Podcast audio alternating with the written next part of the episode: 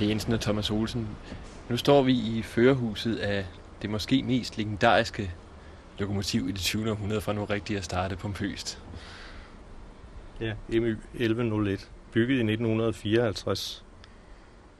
Og det var det måske et af de klogeste indkøb, som DSB nogensinde har foretaget sig. Efter krigen havde øh, DSB en stor park af nedslidte damplokomotiver. Og så stod man over for at skulle finde ud af, hvad man så skulle stille op.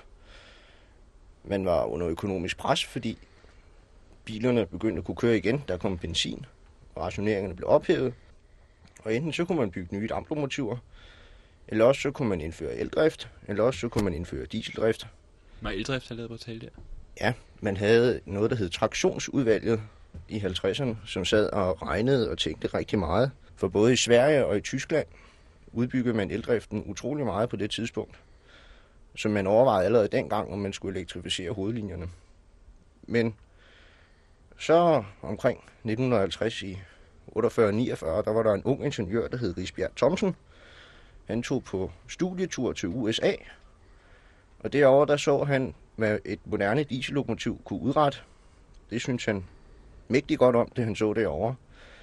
Og han kom hjem og fortalte i generaldirektoratet om, hvad han havde set.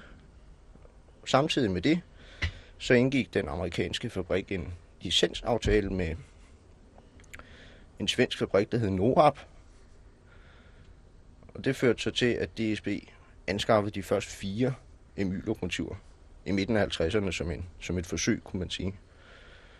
For at se, om det skulle være fremtidens traktionsform. Det er fremtidens DSB, vi nærmest står i her. Ja, det kan man også roligt sige. Det er det. Det er også et smukt lokomotiv. Altså nu skal vi lige sige, der er måske ikke jernbaneskyndige, der ikke ved, hvad en MY'er er. Og det er altså et diesel-elektrisk lokomotiv. Ja, hvad er det for en? Altså for at folk de kan genkende. Det er den med en runde snude, ikke? Ja, det er den rundsnudede MY-lokomotiv, som var karakteristisk i 50'erne og 60'erne. Og som der dog endnu den dag i dag kører nogle stykker af i Jylland. Som... Ja, hvor mange er tilbage? Det blev indkøbt øh, nogle af 50, ikke? Ja, jeg kan ikke huske antallet, men det er et ret stort antal, og der er stadigvæk 4-5 i drift, men de er på vej ud. De Ja. bruges kun til godslokomotiver på sidebanestrækninger, og som nødhjælp i nogle tilfælde. Ja, bor man i Vejle og kigger ned på havnen ved middagstid, så kan man være heldig, at der kommer en af de sidste forbi. Men de er på vej ud nu. Det er de. Det er højst sandsynligt, at i slutningen af dette år, så er der ikke flere i drift. Og så også jernbanenostalgikere. Vi tænker med det samme. Hvad skal der så ske med dem? Ja, de bliver nok solgt, eller også så bliver de henstillet og måske hugget op. Men det er jo altså stadigvæk, så kan man sige, det er nogle lokomotiver, der har holdt i hvert fald i hvert fald en 30-40 år. Ikke? Det er jo et usædvanligt solidt lokomotiv, vi står i. Ja, i deres velmagsdag, så kørte de op til 200.000 km eller mere om året. Og det er sådan, at nogle enkelte af dem, der er røget ud, de er faktisk blevet solgt til videre drift i Sverige blandt andet. Hvor op på Kistine Ham egnen er der en, et, en ny privat jernbaneoperatør, som det hedder i vore dage, øh, der har købt en håndfuld gamle myrer og har tænkt sig at holde liv i dem i hvert fald 10 år endnu. Så hvis de bliver holdt godt, så er de svære at slide op. Jeg mener også, at privatbanen Sønderjylland har også et par stykker af dem, som de vil agter at bruge. Men øh, når vi sådan kigger omkring her i førerhuset, så er det jo... Ja, så kan vi godt sige, så, har, så kan man godt mærke, at det er et gammelt lokomotiv, vi står i. Ja, men komforten, den er som ikke så dårlig. Det er nærmere støjen, der er det værste problem på den her maskine. Fordi i, det, i sin tid, da de blev bygget, så var man ikke så meget for, og, og for lokomotivførernes øh, komfort, sådan at der blev ikke lavet den store ud af hverken isolering af sæder, som man også kan se her. Men også, at man kan mærke varmen i førerhuset. Ja, det kan vi også gøre, fordi solen skinner, men Ja, det er jo også på grund af sommervarme, men ellers var der også varmt her, især i denne her ende, hvor vi har dampvarmekæden siddende inde bagved her. Det er den såkaldt varme ende. jeg læste et sted, at øh, i forhold til et damplokomotiv, så, så altså så rent arbejdsmæssigt, ja, så blev det arbejdskraften halveret, i og med det, det her det kræver kun én fører, og, men også rent brændstofmæssigt var det jo en kolossal udvikling. Ja, jeg ved ikke lige nøjagtigt, hvor, hvor god økonomien er, men den er væsentligt bedre end på et damplokomotiv. Og som du selv nævnte før, så var det også kun nødvendigt med én mand på førerpladsen, hvor damplokomotiverne havde som regel både en fyrbød og en, og en logofører, og samtidig en aspirant med, så man havde meget større personalbehov, når man kørte med damplokomotiver. Det var også sådan, at i damplokomotivernes tid, der havde man særlige lokomotiver til persontog og særlige lokomotiver til godstog. Og hvis der så kom et godstog til Frederikshavn eller til Struer, så kunne godstogslokomotivet stå derop, indtil der må komme et godstog den anden vej igen. Med Myren så fik man et lokomotiv, der kunne køre stort set hvilket som helst tog det skulle være.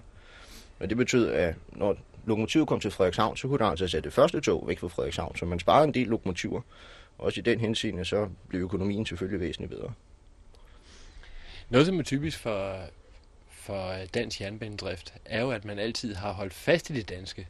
Og det gælder jo også ved MY'eren. Hvis jeg nu siger Marilyn Monroe. Ja, jeg nævnte før, at man bestilte fire af disse lokomotiver som en prøve. Egentlig var det meningen, at man ville have haft seks, men da man sagde, at man ville købe seks amerikanske lokomotiver, bygget i Sverige, der er sådan, at motoren og det elektriske i den her maskine kommer fra USA, men det hele er så samlet i Sverige så lød der et ramaskrig fra politikere og fagbevægelse, fordi det kunne ikke være rigtigt, at i et land med en lokomotivfabrik som Frix og en motorfabrik som BRV, så måtte man da kunne frembringe sådan et lokomotiv selv.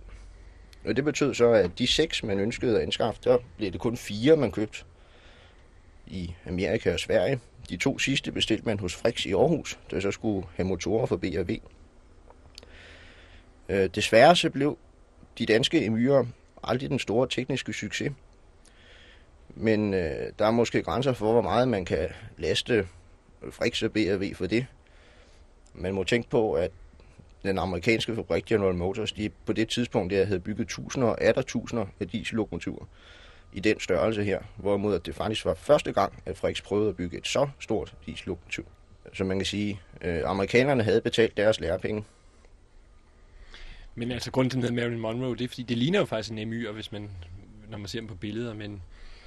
Ja, øh, de har en, en front, der minder meget om den amerikansk-svenske MY'er, men øh, den er alligevel betydeligt mere blød i kurvene. Øh, den amerikansk-svenske myr, det er sådan en rigtig 40-design. Øh, det er nogle lidt hårde linjer. Mm, med 50'ernes danske myr, så øh, er det helt klart, at man var sådan lidt inspireret af nogle dollargrin og lige. Så det var noget med nogle store, bløde kurver og nogle ordentlige lygter på. Og så var der nogen, der syntes, at forpartiet det mindede lidt om Mærvelins. Det blev bygget to af dem, blev hugget op i 71, ikke? Jo, det er korrekt. Og det er sådan, nu må jeg spørge dig, Per Jensen, altså det er sådan en, dem ville I jo gerne have haft stående her, ikke? Ja, det er synd, at de blev hugget op, for det havde været en perle, eller nogle perler, at have i Danmarks Jernbanemuseum samling, men desværre så var man kortsynet i den periode, så alt, hvad der ikke kunne bruges, det blev hugget op. Ja, det skal vi senere høre meget mere om. Emyren bliver, bliver så indkøbt i 50'erne, men meget bekendt er det jo også det er sådan en rodet tid, fordi øh, det bliver, så vidt jeg ved, også indkøbt damptog, damplokomotiver stadigvæk. Ja, men anskaffede, i begyndelsen af 50'erne, der anskaffede man stadigvæk nogle få damplokomotiver. Man fik den sidste serie E-maskiner over for Frix, og man man købte nogle brugte lokomotiver i Belgien. Det er det, der senere blev til indmaskinerne. Det var nogle tyske krigslokomotiver, som man moderniserede og ombyggede. Men man må huske på, at dengang der lurepassede DSB lidt, men vidste ikke rigtigt, hvad man skulle investere i. Skulle man købe moderne damplokomotiver? Det gjorde man faktisk et stykke tid i Tyskland. Skulle man købe diesel, eller skulle man købe el? Og så kan man ikke fortænke dem i, at de ønskede at få nogle løsninger i en fart, så man anskaffede nogle få damplokomotiver. Men ellers må man sige, at i midten af 50'erne, der var erkendelsen klar, at dampens dage, den, de var talte. På et tidspunkt ville det holde op.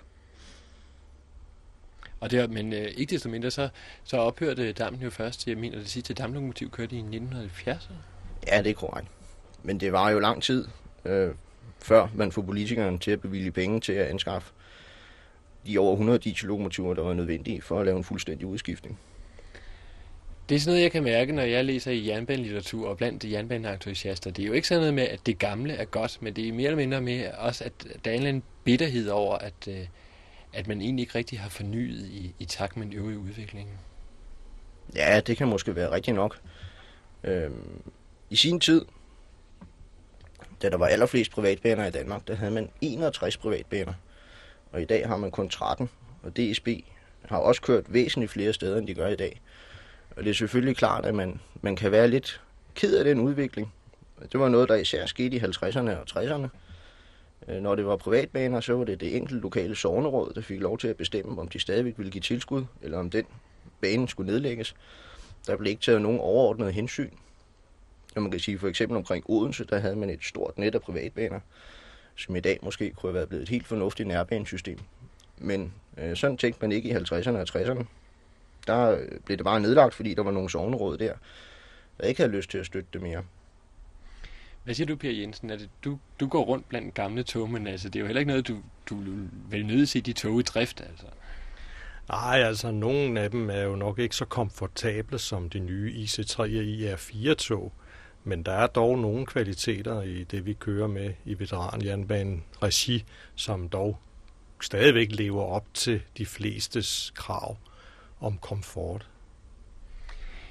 Det gælder vel også det her lokomotiv, at det, jeg fik at vide, jeg havde været nede en gang tidligere, og der fik jeg at vide, at det dagen for inden havde været ude og hjælpe en M sætter, ikke? Jo, M sætter efterfølgeren, som har kørt i stykker, så det er, altså man må sige, at M-yren her er jo virkelig et lokomotiv, som på en måde stadigvæk er levedygtigt. Ja, men det er også rigtigt. I samme tilfælde, så hjælper vi både jernbanen og også andre operatører. Hvis vi er ude og køre, og der bliver sker et nedbrud eller noget, er der tit sket, at vi har måttet erstatte andre tog, eller hjælpe dem med at komme væk, eller et eller andet. Og det er jo da meget sjovt. Nu har øh, lokomotivet her har de øh, gamle brune farver, men sådan har det jo ikke set ud altid. Nej, årsagen til, at vi har tilbageført øh, emyren her til dens originale farve, er jo fordi det er den første i denne serie 1101, altså foruden Marilyn Monroe og den anden, der blev lavet. Og øh, da vi synes, at det er øh, vigtigt, at man ser det lokomotiv, som det oprindeligt var, og det samme gælder for øvrigt de stålvogne, vi kører med, også i museets regi. Den bibeholder vi også øh, i de farver, som de oprindeligt var malet i. Hvor lang tid var lokomotivet her i drift så? Ja, det jeg sgu ikke huske, men jeg vil tro, det har været i drift i... Ja, hvad har det været? I regelmæssig drift har det her lokomotiv nok været i 30 år, vil jeg tro. Er det normalt for, Nej, det, det tror jeg faktisk ikke, men øh, jeg vil tro, 20 år vil nok være den normale. Jeg er nu ikke så meget inde i det der med, med øh, det motoriserede materiel. Det har vi andre folk i firmaet, der er bedre til. Men øh, rent teknisk er der sådan set ikke noget i vejen for, at de kunne fortsætte i en uendelighed, fordi det er jo en kendt teknologi, de er lavet af, og, og de kan renoveres og bliver stadigvæk renoveret på vores egne værksteder her i København. Jeg vil afslutte med sådan et, øh, sådan en helt øh, usædvanlig smagsdom, fordi altså, der er ingen tvivl om, at emyren er mit yndlingslokomotiv. Men nu skal vi lige høre de to medvirkende. Hvad siger I? Ja, det er tæt på, det er også et tilfælde for mig. Måske kan jeg bedst lide en, en lille efterfølger, de fik lige efter, som hedder MX. Den larmer måske ikke helt lige så meget, men den, den holder jeg også meget af. Men jeg mener helt sikkert, altså netop i museets regi her, har vi for nylig bestemt, hvad vi skal have af trækkraft. Og der er MY og MX absolut favoritter.